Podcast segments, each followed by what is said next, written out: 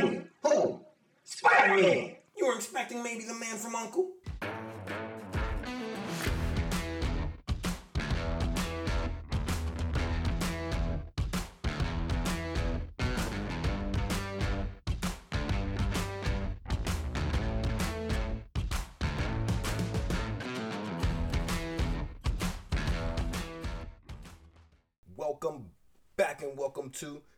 Season 2, episode 21 of Me and My Friend Pete.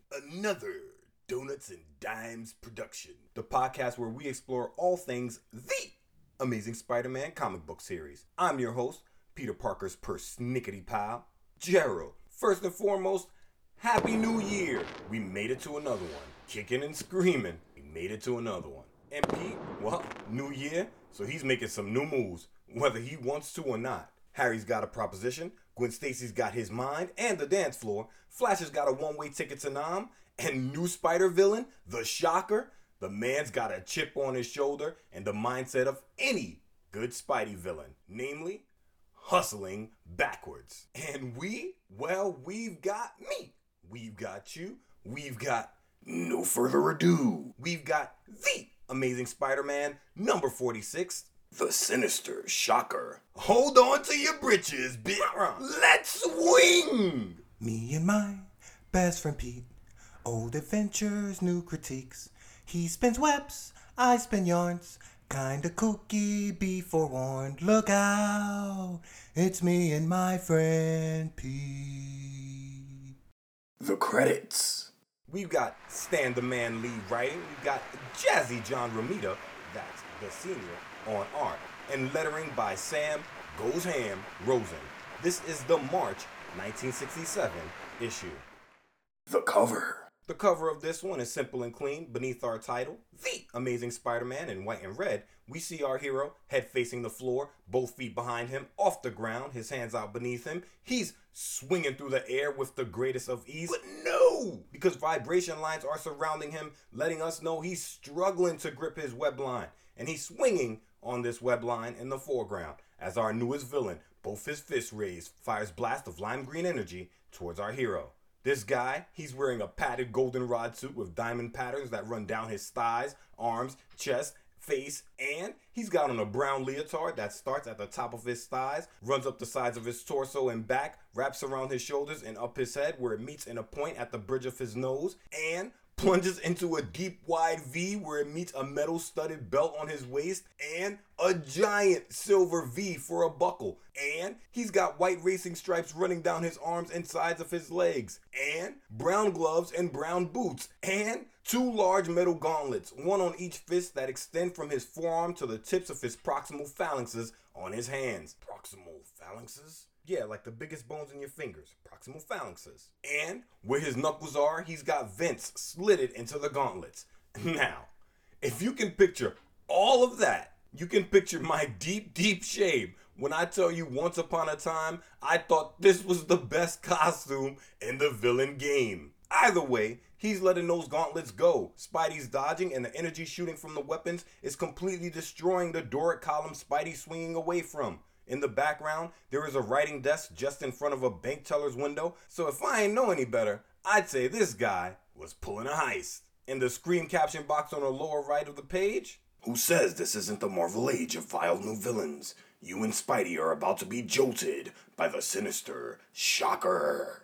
let's get Into it. Page one opens to The Amazing Spider Man in the usual goldenrod banner. Beneath this, in a large screen caption box in lovely large pink and purple lettering, we've got the title of this issue. The sinister Shocker. And beneath this, we find Spidey, suited and booted. He's still got his left arm all bandaged up in a sling, still recovering from his bout with the lethal lizard. He's upside down, clinging for dear life, his right hand pressed against a gray brick wall that's shaking violently, according to all the action lines, bouncing around the building in our hero's body. There are bricks falling, I imagine glass falling from windows bursting, the works. We've got lights on in the windows of buildings in the background, letting us know evening has either set in or is fast approaching, and caption boxes telling us what's what. It starts out like any other normal day, for a neighborhood Spider Man, that is. While gingerly doing some friendly wall crawling, waiting for his injured arm to heal, Spidey suddenly feels the entire building shake as he is hurled from his precarious perch. Web yourself firmly to your seat, Spiderphile, and be sure your mask on tight. This one's gonna knock you out of your tree. Spidey, of course, realizes the sheer walls vibrating, but wonders aloud, as he often does, both how and why. We turn the page. And page two opens to our hero gripping the uppermost rod of a lamppost as he flips end over end. He says he's heard of people shaking with fright, but a whole wall? Never. Crossed on top of the lamppost near the light in the next panel, he stares over his shoulder at the building that is now smoking, says he's going to set up his camera, and that his spidery curiosity is piqued. He's going to go have a look inside. Doing both in the gutter between panels, he swings through a smashed window to find the newest villain in his rogues gallery, the Shocker. The Shocker in his signature padded costume of goldenrod yellow and brown, silver gauntlets wrapping his wrists and knuckles. The man standing in front of an open safe and a briefcase filled with stacks of cash lays at his feet. This man is caught squarely in the act, prompting Spidey to shout, Wow, wow, looks like I'm just in time. Don't you know that safecrackers are bad guys? And bad guys always lose. Shocker screams, Spider-Man! in classic first appearance response. Well, I'm not Hubert Humphrey. And Quoted from Wikipedia. Hubert Horatio Humphrey Jr., May 27, 1911 to January 13, 1978, was an American politician and statesman who served as the 38th Vice President of the United States from 1965 to 1969. He twice served in the United States Senate representing Minnesota from 1949 to 1964 and 1971 to 1978. As a senator, he was a major leader of modern liberalism in the United States. As President Lyndon B. Johnson's vice president, he supported the controversial Vietnam War. An intensely divided Democratic Party nominated him in the 1968 presidential election, which he lost to Republican nominee Richard Nixon. Boo! You suck! Some of Humphrey's career highlights include mayor of Minneapolis from 1945 to 1948, where he fought all forms of bigotry despite having a very small African American constituency, making Minneapolis one of only a few cities in the United States to prohibit racial discrimination in the workforce. As a senator representing Minnesota, he successfully advocated for the inclusion of a proposal to end racial segregation in the 1948 Democratic National Convention's party platform. As Senate Majority Whip, being the lead author of the Civil Rights Act of 1964 and introduced the first initiative to create the Peace Corps and chaired the Select Committee on Disarmament. He ran two failed presidential bids in 1969 and again in 1972 and served as the Deputy President pro tempore of the United States Senate, the second highest ranking official of the United States Senate after the Vice President. However, Humphrey fully supported the Vietnam War as Vice President, one of the most unjust in recent memory, and one Flash Thompson, if you recall, was just drafted into an ugly blemish on his record to be sure. Humphrey gained a few accolades for his political career. In 1965, Humphrey was made an honorary life member of Alpha Phi Alpha, a historically African American fraternity. In 1978, Humphrey received the U.S. Senator John Heinz Award for Greatest Public Service by an elected or appointed official, an award given out annually by Jefferson Awards. He was awarded posthumously the Congressional Gold Medal on June 13, 1979, and the Presidential Medal of Freedom in 1980. There's a statue of him in front of the Minneapolis City Hall. Finally, his leading biographer, Arnold A. Offner, wrote, quote, Humphrey was a major force for nearly every important liberal policy initiative, putting civil rights on his party's and the nation's agenda in 1948 for decades to come. As senator, he proposed legislation to affect national health insurance for aid to poor nations, immigration and income tax reform, a job corps, the Peace Corps, the Arms Control and Disarmament Agency, and the path breaking 1963 Limited Test Ban Treaty. He provided masterful stewardship of the historic 1964 Civil Rights Act through the Senate.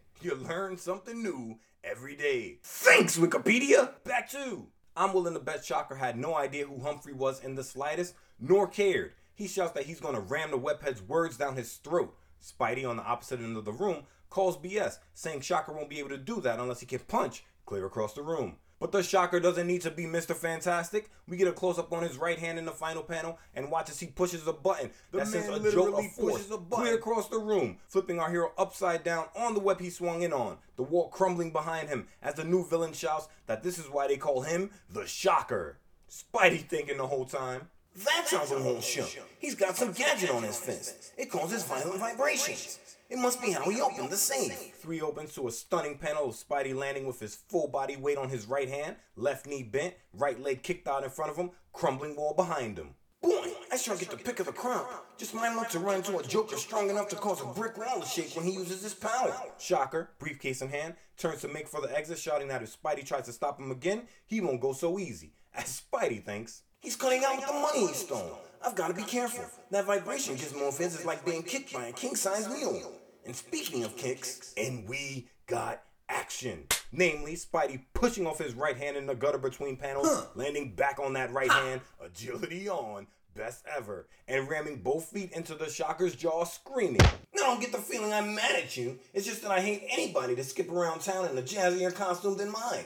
Spidey thought it was a good costume too. I'm vindicated. He hit this man so hard. How hard did he? The briefcase popped open from the force, spilling bundles of money onto the floor. But the Shocker can give as good as he gets. Both hands free in the next panel, he shows he's a bit of a pugilist, throwing a wicked right cross that catches our hero on his injured arm, shouting. Alright, you asked for it, fool. See you like a punch with a trip vibration shock. So the guy's thinking this through. He's probably heard of the King of Swing, and every swing he throws, he's gonna make sure he throws a little extra sugar behind it. Sugar? That's what we call seismic force around here. You ain't know? No. Either way, the hits keep on coming as the Shocker follows the right with a wild left uppercut that sends our hero's jaw north, the last position you want to be in in a fight. Still jawing himself. I'm more interested in my stolen wealth than I am in battling my inferiors. I gave you a chance to escape unharmed. You would have been wise to take it. The vibro shock unit on my fist make my blows a dozen times more potent than normal. a dozen times. Stan, his obsession with 12 continues. On 4, we find Spidey on floor, back against the wall, massaging his skull. Oh, brother!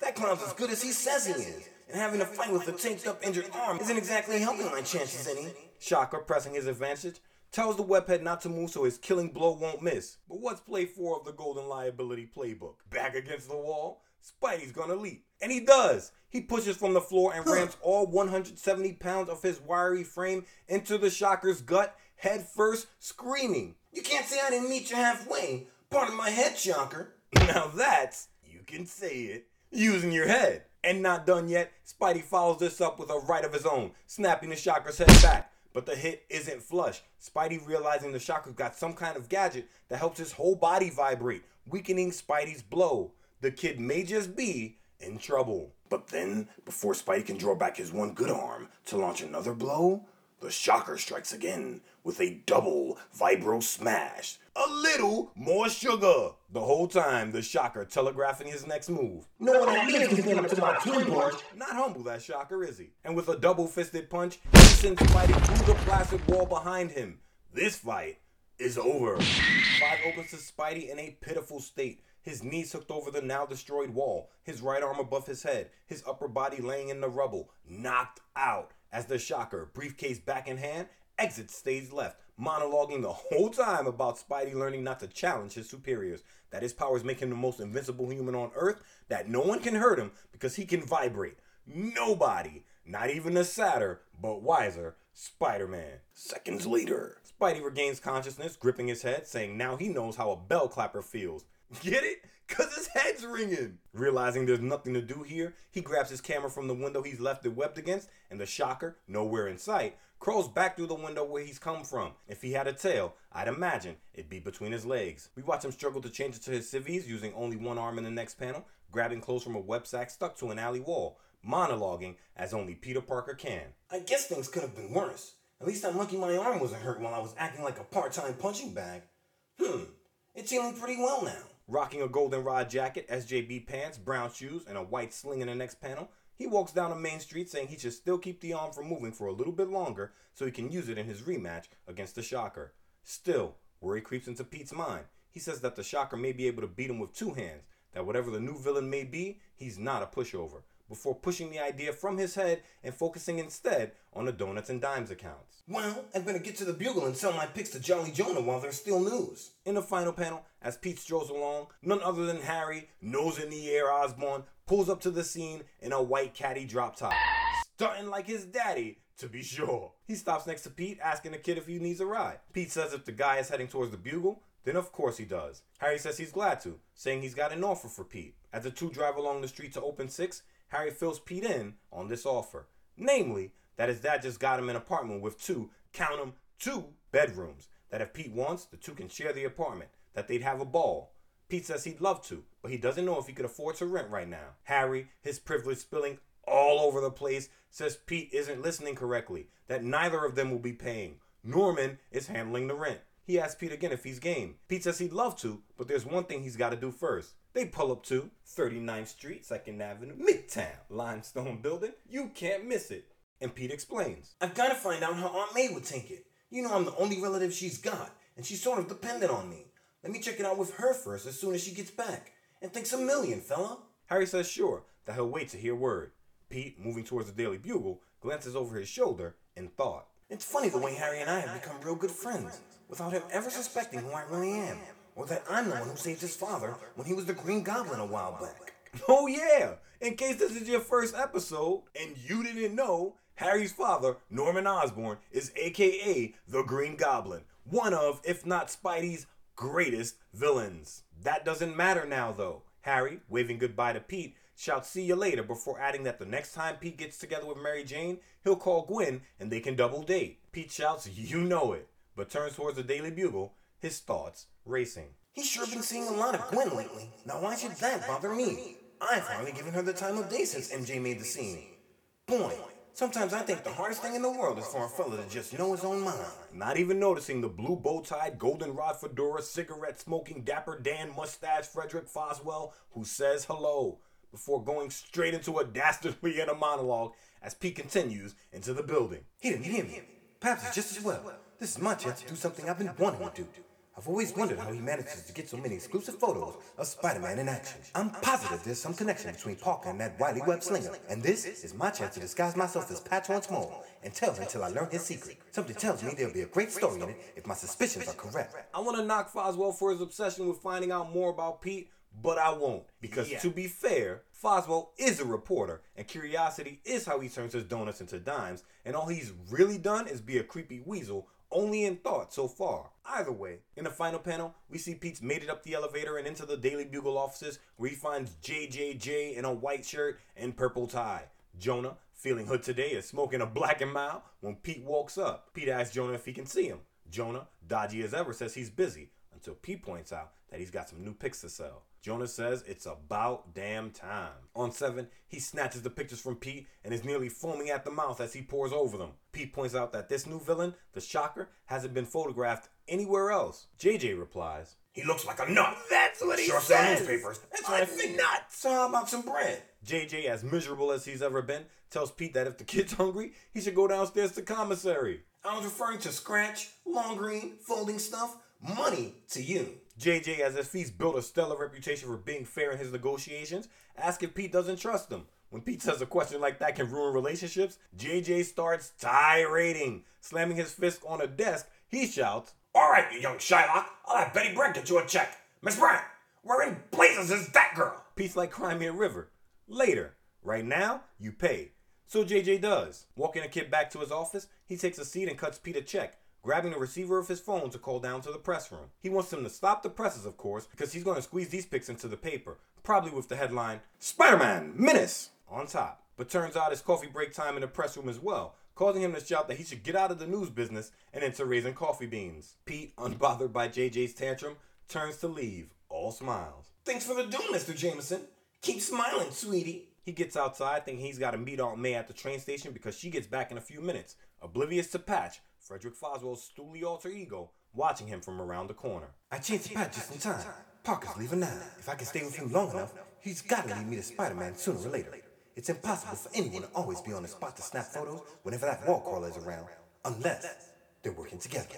And if they are, I'm bound to get the evidence if I don't lose sight of Parker. But Peter Parker's time may be running out faster than he suspects.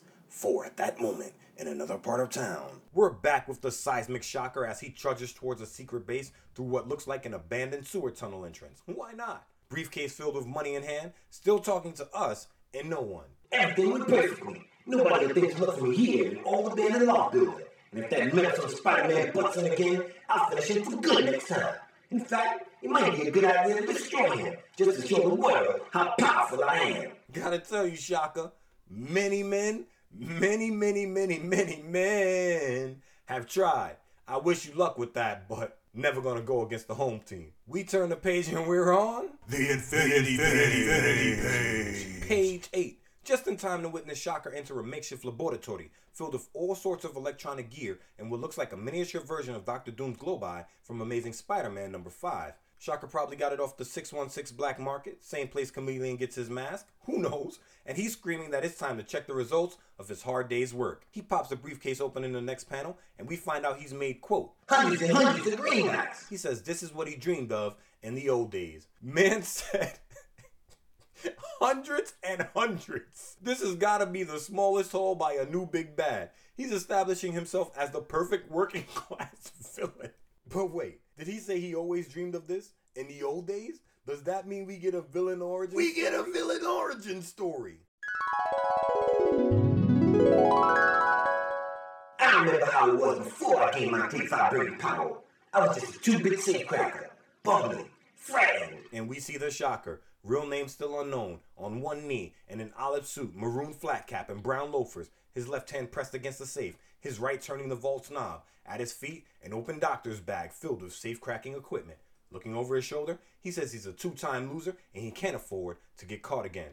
A moment before Joe and Tomas bust into the room, flashlights and guns drawn, drawn to the scene by the nitro the shocker used. He blew the doors off this safe to be sure. The shocker realizes he doesn't have a chance to escape, and he knows it. He surrenders, and he's carted off to prison, where we find him cross legged in a cell, red pen in his right hand, a stack of papers in his left. Since I was good with tools, they put me in a prison workshop.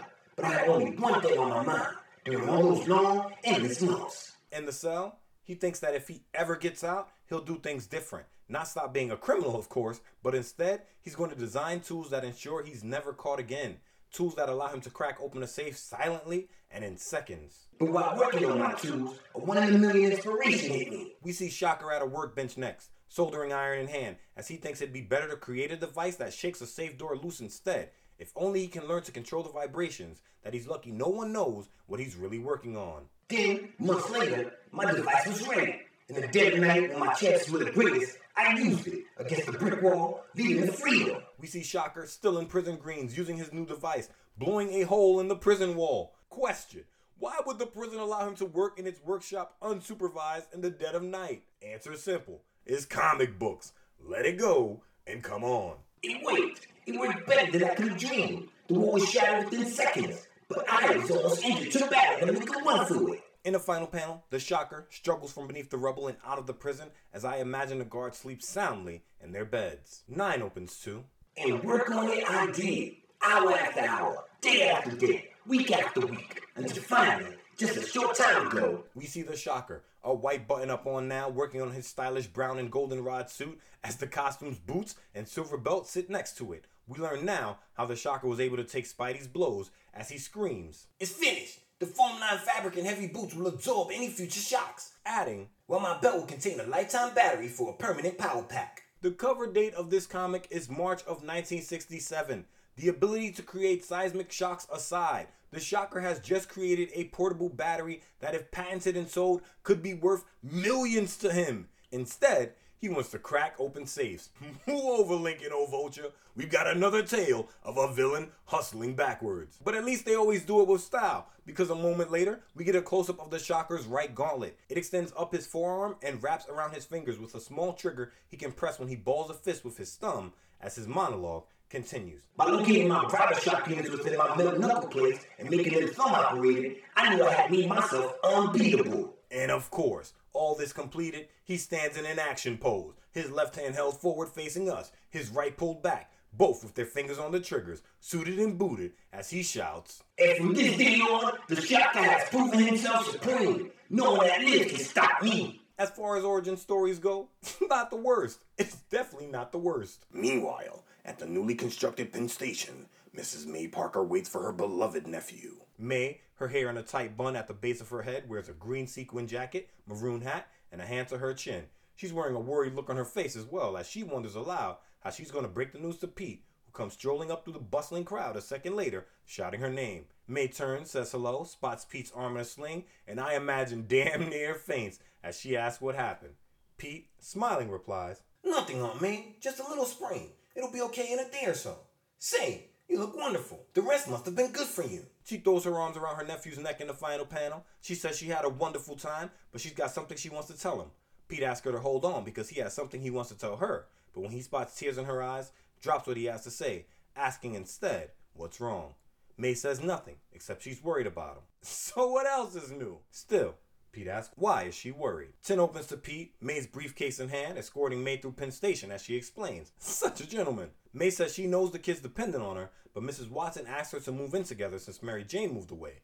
She says that she'd love to do it, but she doesn't want to leave Pete alone. Pete, lost in his own thoughts about moving out, is snapped out of his trance when hearing this. When May says she doesn't want Pete to be upset, Pete grabs both her hands in his and replies, all smiles. Upset me? Mrs. May Parker, it's time you thought of yourself for a change. Staying with your friend Mrs. Watson would be just what you need. You'd have company, and someone who'd always be there to look after you when you need it most. May, of course, asks what Pete's gonna do, and he's got an answer for that too. I'm not a child anymore, Aunt May. It's time I was getting out on my own. I'll share an apartment with Harry Osborn, one of my classmates. And that means you can sell the house and have enough money to live comfortably for the next few years. May, a small smile on her face, says she's glad he's taking this in stride. Thus, a short time later, Pete and May have reached their Forest Hills neighborhood where they find Anna Watson in a powder blue cashmere sweater, shirt, and skirt, and the incomparable Mary Jane Watson in a white leather jacket, tight purple shirt, and a fire purple and orange skirt. Both women are on their porch, style flaring. Anna tells May to come in and tell her all about her trip as May and Pete drop the news that May will be moving in with the lady. As the two women talk, Pete pulls MJ away down the porch and out of earshot. He asks, As for you, young lady, what say we skip over to the Silver Spoon to celebrate? If you recall, the Silver Spoon is the gang's new hangout spot. And my boy wants his time. MJ, always down to chill, replies, Celebrations are my favorite people, Dad. Let's cut out. In no time at all, in the space between panels, the two have made it to the Silver Spoon where they meet up with Flash, Fashion on Trash Thompson, and Harry Nose in the Air Osborn. Flash, of course, throws a shot, asking where MJ picked up the son of Frankenstein. MJ, a quipper in her own right, says, Bela Lugosi rented him to me, but don't get him riled till after he's paid for my soda here. For a spotlight on the King of the Monsters, Bela Lugosi, you've got to go back and check out season 2's 13th episode, just a guy named Joe, or The Tale of the Befuddled Bruiser, the most comic-y comic book of all. The GOAT Steve Ditko's final episode on ASM for the record. Back to MJ asks what the guys are up to, and Harry says they're about to spin a few platters. Translation? Eat. Flash tells her not to worry. The straws are on him. The two enter the restaurant and walk past the heartthrob Gwen Stacy crushing the game in a red and black Harley Quinn designed mod shirt with matching red skirt. Harley Quinn got her style from Gwen. I can't be deconvinced. Pete does a double take, I'm sure. His eyes falling on Gwen, he thinks, It's Gwen. I didn't recognize her at first. Look at her go. But why am I so surprised? I never figured her for the wallflower type. MJ, spotting Gwen living her best life, says, Hmm. Gwen's not bad, Dad. Not good, maybe. But not bad. MJ's, you can say it, a hater hater. In the final panel, the man with the trashy fashion joins Gwen on the dance floor as Harry, Pete, and MJ talk in the foreground. MJ leaning with her arms on Pete's shoulders. It's a great natural pose. I love it. JRSR working. Harry tells the two that Flash's farewell party is going down right here at the Silver Spoon as soon as the kid gets his induction date. That they want it to be a big deal because Flash is the first person out of their crew to be drafted. Pete says they've got to make it a good one for Flash. MJ, horn dog that she is, says there's something about a man in uniform. Mm-mm. Somebody get the fire hose. As Pete thinks, I wonder how a Spidey costume would grab her. 11 opens to random blonde male character number one entering the restaurant, a daily bugle in hand, shouting at ESU's in crowd. Hey, gang, did you see the Bugles Extra? Some nut named That's the Shocker made a monkey out of Spider-Man. Flash, Spidey's greatest booster, calls BS immediately. He says that'll be the day when random blonde male character says there are pictures and all. Flash says the pics are fake or Spidey wasn't trying because if he was, he wouldn't lose. With friends like these, who needs anemones? What? You get it or you don't. Anyway, as Pete watches MJ trying to steal the spotlight from Gwen, he thinks, as he often does, that if Flash ever found out he, Peter Parker, the bookworm extraordinaire, was Spider Man, Flash would probably lose his mind. Before asking MJ if she wants to split a two scooper with him, which I assume is like an ice cream sundae or something. But MJ declines. She says she can't be expected to leave while the jukebox is jumping. And Since you can't shake up a storm with your wing in a sling, I'll take a rain check till the coins run out. Pete, itching for a rematch with the Shocker, takes it on the chin, saying he'll see her later. He turns to leave, but before he goes, lets an ecstatic Harry know that the two are going to be roommates soon, before Gwen pulls Harry away to dance. Back out on the street, the smile Pete's been wearing the entire time, surrounded by friends, is gone. kind of a drastic switch in mood, but one I can definitely relate to. Being on around people is kind of necessary, and a lot in the civilization we've built and been thrust into. And Pete's proven himself to be a little bit more than a neurotic, and more than a little bit of a loner. No doubt he loves his friends, but I can't help but think he's always a little relieved when it's over. You're pontificating. Back to Pete's thinking. And that's that. Boy, Gwen never looked more gorgeous, but she sure didn't knock herself out falling all over me. What's wrong with me anyway? With a bombshell like MJ in the picture, I'm still not satisfied. It's just that there's something about Gwen that sinks me. Or is it because she's more hard to get? Nuts. That's Next what thing I'll be running with thinks. Dear Abby. Nuts. Switch to Spidey and do some web swinging. The kid is again struggling with good problems. And a bad one on his tail as we see the stooly patch, cigarette in his lips, eye patch on, well, his eye, that's why they call him Patch, tailing Pete into an alleyway, a slight smile on his lips as he thinks, Hmm. Parker looks like he's out for more than just an evening stroll. I've a hunch Patch is about to learn his connection with Spider-Man at last. why is he calling himself Patch in his mind? Why didn't he just say, I'm going to learn the connection with Spider Man? This guy's a loony. And then, exactly 60 silent seconds later, Spidey, suited and booted, seated on the sheer wall of the alley, has his Spidey sense activate. Patch wonders what happened to Peter Parker. Spidey realizes someone's watching him. Uh-oh, my spider sense is tingling like mad. Someone's watching. It's Patch, the stool pigeon. If he saw me once in here as Peter Parker, and sees me now as Spidey, he won't have to be an Einstein to dig my secret.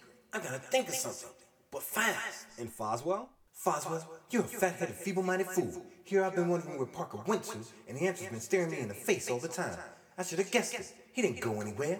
Parker is Spider-Man, and I'm the only one who knows it. He's just figured out Blue's Clues! But then, the startled Patch suddenly hears. As Patch stares at the alley corner, we get a whole conversation unfolding on the other side between two people we don't see. Hi, Spidey. No wonder I couldn't find you, hiding up in the shadows like that. Parker, told you to meet me here because I'm going after the shark in the night. Get your camera loaded and wait for my call. Got it? You can count on me, Spidey. Patch, baffled, thinks, Two voices. One, Parker, and the other, the other Spider-Man.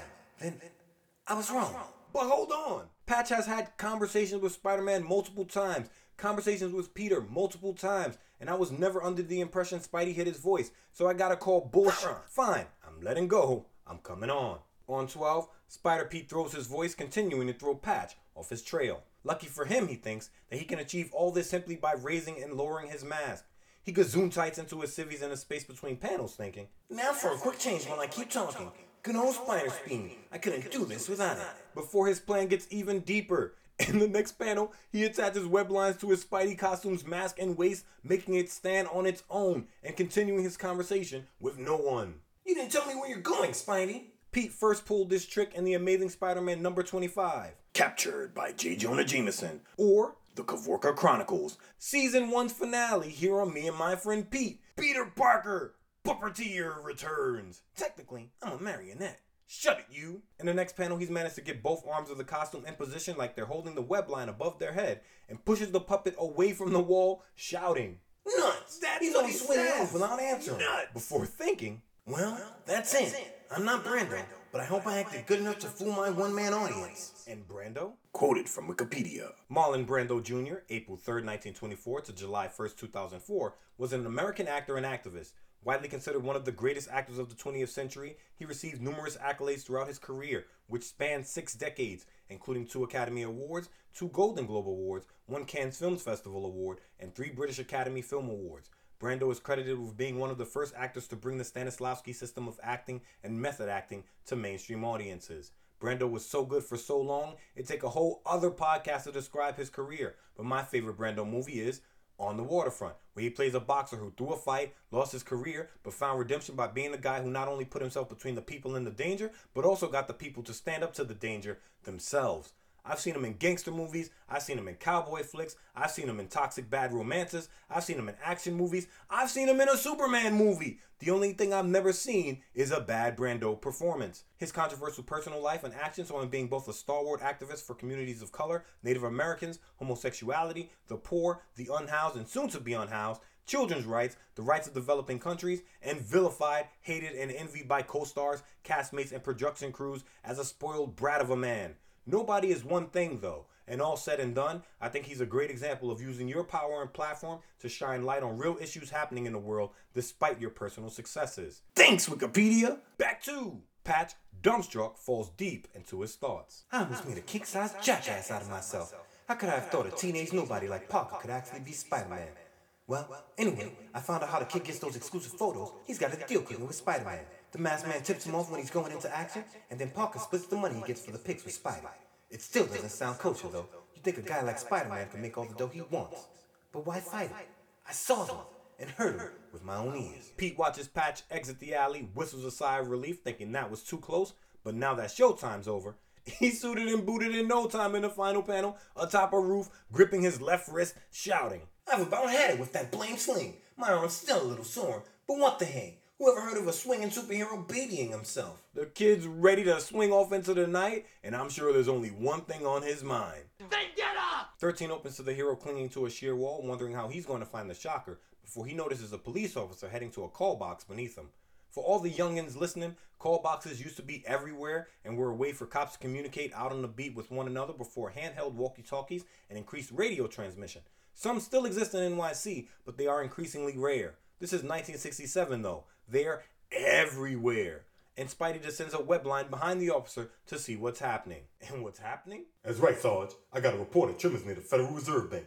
Better seal off the sector. It might be the shocker. Call Shocker what you want, but don't call him the guy afraid of the big heist. Spidey's on the move, leaping over a chimney in the next panel, his right fist punching the air for no reason, screaming. Boy, if it had happened that easy in a movie, I'd say it was too phony. But for once, it'd be a pleasure not to waste half the night searching.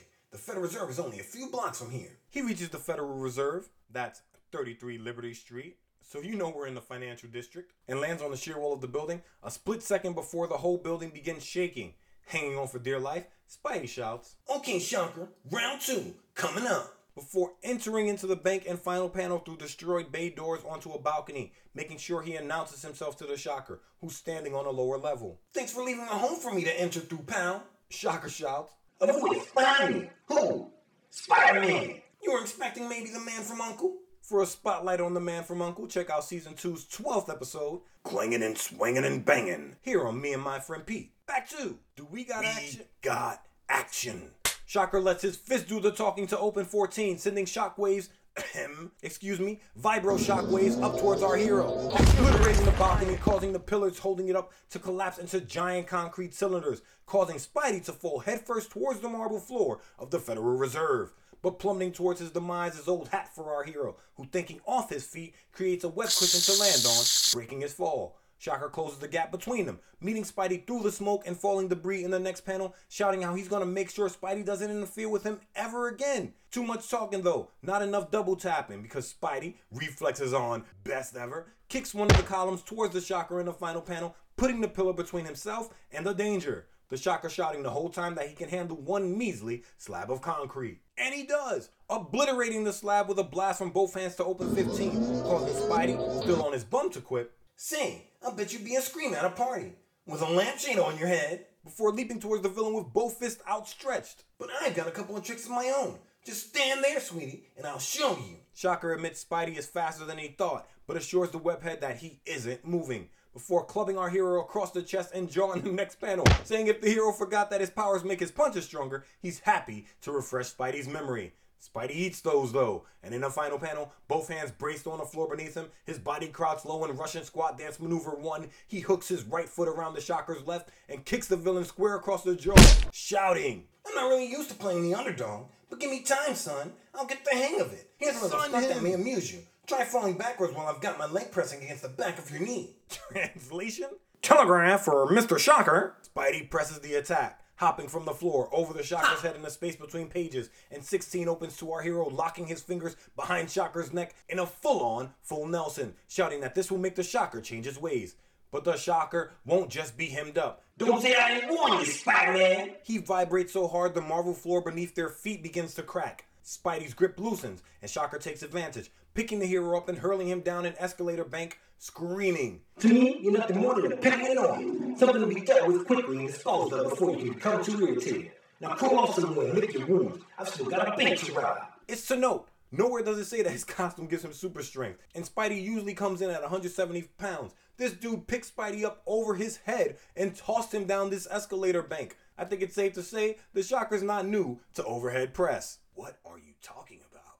It's called color commentary. Sue me. Back to Spidey and Freefall quips. I wish you hadn't said that. It makes me feel like one of those ailments they're always curing with aspirin on TV commercials. Before thinking, Spider Scum, if I ever needed you before, don't fail me now. and it doesn't. Agility on.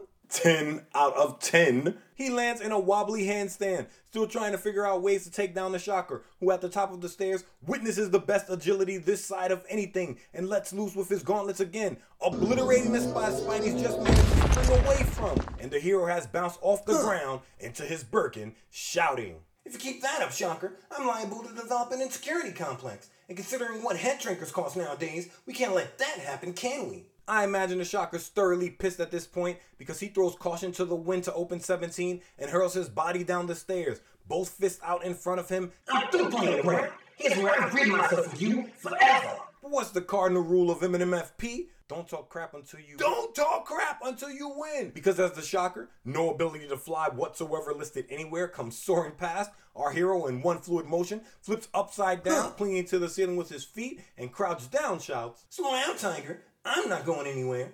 But you are. before throwing a right fist that connects with the shocker's side as the man bumbles past through the air. But you gotta respect the shocker's understanding of his abilities because he makes his whole body vibrate again, taking force from a blow that I'm sure would have crushed at least three ribs if he didn't have this power. But there's nothing accounting for gravity. We turn the pace to find the shocker climbing to his feet on 18, having just smashed into a corner desk and concrete wall as Spidey flips back down to the floor. The shocker has snapped. Oh, oh, before you can reach me or manage to run away, I'll with a deadly full intensity double shot blast. So very well, Mudslinger, your final lock has just ended, and the curtain is ascending for the last time. Both thumbs raised, he breaks the cardinal rule of the villain playbook. What's the. You know the Ozymandias rule. Don't monologue until the bomb has gone off 30 minutes ago. Spidey, oblivious to how the Shocker's powers work until this very moment, carpes the diem and fires blast of webbing from both shooters towards the Shocker. Does Spidey get the hit? Of course he gets the hit. And what was he aiming at? Your shocker gizmos won't work if your thumbs can't touch those crazy control buttons. Right? Spidey webs this man's thumbs with thin but strong strands to his biceps in this our panel of the week. The shocker, staring down at his hands and trying to flex his thumbs, I'm sure shouts, My thumbs, I can't move them. and Spidey's on him. He closes the distance in the space between panels and hits this man with a downward right cross that snaps the shocker's head back and jaw north, talking his smack. That's the whole idea, mister. And it means you can't cushion this little love tap, can you? Don't bother to answer. This fight is over. In the final panel, Spidey kneels down next to the unconscious villain of the week and slips the gauntlets from the man's hands, still talking smack to the sleeping villain. You know how petty you gotta be to smack talk someone who can't hear you? As petty as a one king of swing from Forest Hills, Queens. I love this scene because it makes me think of the scene in Rush Hour when Carter says, Wipe yourself off, man. You did! a few seconds later. 19 opens to Spider Man retrieving his camera from a webbing strand, one knee raised, ready to leap from a rooftop, looking over his shoulder at the shocker, unconscious in a webbing sack, suspended from who knows where, still talking smack to an unconscious person. Thanks for the picture, Shocky. Now you'll be nice and comfy there until the police arrive, won't you? Smile, darn it. That webbing's more expensive than you think. We find our hero swinging high above the city in the next panel, monologuing about how the shocker, without his gauntlets, is little more than another cheap hood. He goes on to shout to no one that it's nice to have things go well for a change, that he's got his picks, he's got his villain, and his arm is as good as new. It's Wellville. Not only is Spidey delighted with the way things worked out, but even Stan and John are relieved for once, and we've a hunch that you don't mind for yourself, right, Tiger? Anyway, the next morning heralds the dawn of a new day and of a brand new chapter in the life of our friendly neighborhood Spider Man. I don't mind at all. In the next panel, we see the Prince of Forest Hills waking up in his bedroom. Silk pajamas on, smiles on, excitement on, monologue full throttle. I awoke even before the alarm went off. In fact, I've been waking up all night. I'm just too excited to sleep. Today's the day I pack my gear and move in with Harry. My own pad at last. Gosh, I can hardly believe it. He's packed all of his gear in the gutter between panels and descends the stairs of his Forest Hills home in the next, a suitcase in each hand, a smile on his lips as he asks his Aunt May. Aunt May, is there anything I can do for you before I move? But he doesn't see the tears welling in her eyes, about to fall down her cheeks. She says she doesn't need anything, that Anna will drive her over to her new home. But someone correct me if I'm wrong. Sure, I'll figure it out as I keep reading through this age, but I thought Anna and May were neighbors. Anna's gonna drive her next door? Either way, Pete's thinking this is hard, but for the best, that Anna and May is a good fit. The two will keep each other company. He puts his bags down and lifts his aunt's chin, looking into the woman who's as close to a mother as he's ever known's eyes in the final panel as Anna steps into the background, a handkerchief to her eyes. Now look, young lady, I don't want to see my best gal with tears in her eyes. And May starts pouring it on. Peter, dear, promise me you'll phone whenever you can, and come to visit when you have time. And take good care of yourself. Be sure to get enough sleep, and eat plenty of nourishing food. You know how fragile you are. Remember to wear your sweater when it's chilly, and don't get your feet wet. And be careful whom you choose for friends. I don't ever want my Peter to associate with roughnecks. Pete listens patiently. Then, after telling May to stay pretty, avoid touch football and karate, he grabs his bags. And then, finally, On 20, in the foreground of the panel, Anna hugs May, rubbing her shoulders, telling the woman that she felt the same way when Mary Jane moved out, that this is why she's so happy May is moving in with her. May, a complete wreck in the moment, just wishes Pete's all right on his own. After all, he's all the family she has. And Pete, a suitcase in each hand, walks out the front door for his last time as the Prince of Forest Hills, his thoughts saccharine. I never knew my mother, but she couldn't have been sweeter, or gentler, or more wonderful than Aunt May. The way she always worried about every little thing. That's why I could never, never let her learn the truth about Spider Man. He hops on his motorbike in a space between panels and heads towards the city, thinking the woman worried about everything. a short time later, in a pleasant apartment building just a stone's throw away from campus. Harry opens the door to a fully furnished bachelor pad. We've got a mod styled cabinet slash counter in the back, orange on orange with diamond shaped doors, some shrubbery in the corner, some shrubbery on that cabinet counter. We've got one of those standing lamps where there are lights jutting out at different directions you can adjust. We've got a glass coffee table with an ashtray on it because Harry be blowing it down. And a divan sofa that really just looks like a futon with three pillows on it. It's a decent living room for two late teenagers, and Harry knows it. He welcomes Pete to the apartment, remarking that it isn't the Taj Mahal, but remember, they ain't paying rent. Pete loves it. He says, You mean all this is ours? It's on a sight, huh?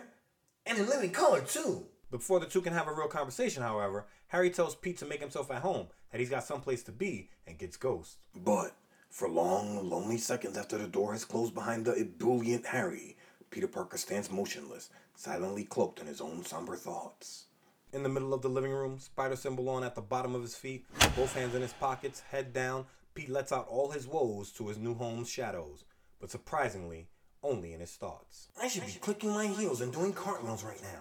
I've finally gotten what I wanted. I'm on my own, at last, sharing a pad with a pal. So why this letdown feeling? Why this mood of depression that I can't seem to shake? Is it just a natural feeling of homesickness? Or is it something deeper? On that fateful day when I became Spider-Man, perhaps more than a physical change was wrong. Perhaps, in some strange, mysterious way, when I gained another identity, I lost the capacity for happiness. Drama King! But you gotta know, Pete, happiness is only a moment before you need more happiness. I think it's safe to say at this point the kid suffers from a nice steady bout of depression every now and again. And leaving his childhood home, the one place on earth where happiness was a continuous moment for so long, has him feeling the blues. Say la vie, Pete, la vie. A final panel caption box closes the issue. Next, more powerful, more dangerous, more deadly than ever, the return of Kraven the Hunter. And we're out! Things are happening. Pete and Aunt May are out on their own. Flash is about to head off to Vietnam. Gwen Stacy and MJ jockeying for position in Pete's mind, neither one really caring if he wants them or not. And Pete's mind, as it often does, is racing towards depression. Oh, and we've got a new villain. The Shocker joins the Spider Rogues gallery as a straight up jobber. I think it was a great way to show the guy wouldn't be the most serious of threats by having Spidey take him on with one arm from the start. If you've been keeping tallies, Spidey usually loses the first fight with a new villain before figuring out how to get them done in a rematch. If the kid was able to make it through with one arm, it's safe to say Shocker won't ever pose a real threat to Spidey in a one on one going forward. If we're ranking him as far as where he sits right now, Spidey took him with one arm. I'd say C plus to be sure. I enjoyed the fight scene in this one very much. JRSR was working as he often did. I like the emotions pouring out of both May and Pete at the end of this one. Their bond really is such a huge part of what makes our friend who he is. He'll love to see it. And what do we see next episode? Marvel's apex predator of the deadliest game, Kraven the Hunter. And man, if you haven't played Spider Man 2, you are missing out on an incredible, incredible, incredible iteration of the Hunter. Me? I ended the game on the hardest difficulty. I'm not saying I'm Spider Man, I am saying you've never seen he and I in the same room together. I'm right now. Shut it, you! Join us next time for The Amazing Spider Man number 47 In the hands of the hunter. That's the main episode this week. And that's true. That's the main episode, but there is more me and my friend Pete available for your listening pleasure right now. If you sign up to patreon.com slash HSPP in the Keykeeper or High Council tiers, patrons have a vault filled with bonus episodes covering comic book stories from all over the multiverse of comic book universes.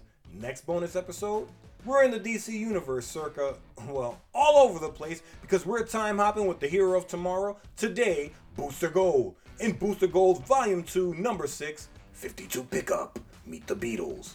Question How far would you go to save the life of your best friend? Probably not as far as the hero of tomorrow. This is what happens when the superhero laughing stop stops playing nice and starts getting real. If you become a patron before ASM number 50, you'll receive a thank you gift from me and my friend Pete for being a patron during season 2.